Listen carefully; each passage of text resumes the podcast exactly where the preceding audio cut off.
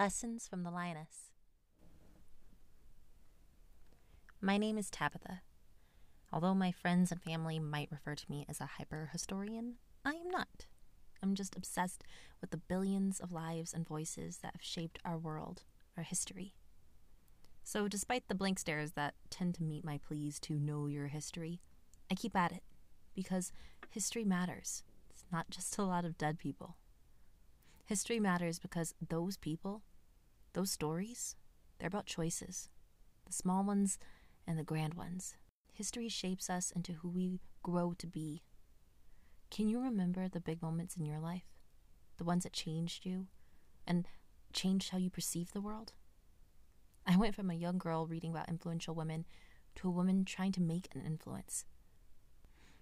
I want this podcast to make us all think about the choices of some of these people and remember that we make choices every day too. Choices that matter.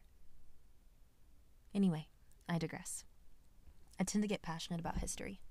So passionate, in fact, that I am willing to commit my time to a podcast. And the focus of this podcast had to be about what continues to draw me back to history, and that is history's lionesses, or as you may call them, women. I was about eight years old. I don't really remember how it happened, so I will set this imaginary scene. I'm pretty sure this is what it was like. Imagine a biracial girl with Pippi Longstocking's braids and terrible blunt bangs, massive glasses, and a horrific 90s dress on, one with the poofy sleeves. She picks up a gold binding book that says The Royal Diaries, Elizabeth, the first red rose of the House of Tudor. Well, I'm firmly in a stage of life when I'm convinced that I'm going to be a princess and I'm going to grow up to be the little mermaid. Why not read about a princess like me?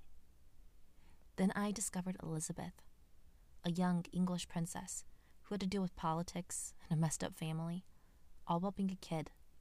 A kid who was just trying to find herself. A kid like me. It hit me. Elizabeth was real. She lived, and this book could only guess at the thoughts and emotions that must have overwhelmed such a young girl. She had to make choices, deal with her family's choices, and especially what people expected of her. And they didn't expect much considering the time period. Despite all of this, she became one of the most powerful rulers of England of all time. She was brave, she was patient, and she played the room.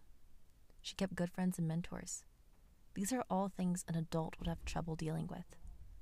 The list of these badass women was endless Marie Curie, Rosa Parks. But why didn't my history class tell me more about them? Anyway, I learned later that when Elizabeth became queen after her sister Mary had died, she had to decide how to treat those who had been terrible to her when she had been nothing to her sister. So, what were her options now that she had all the power? Revenge?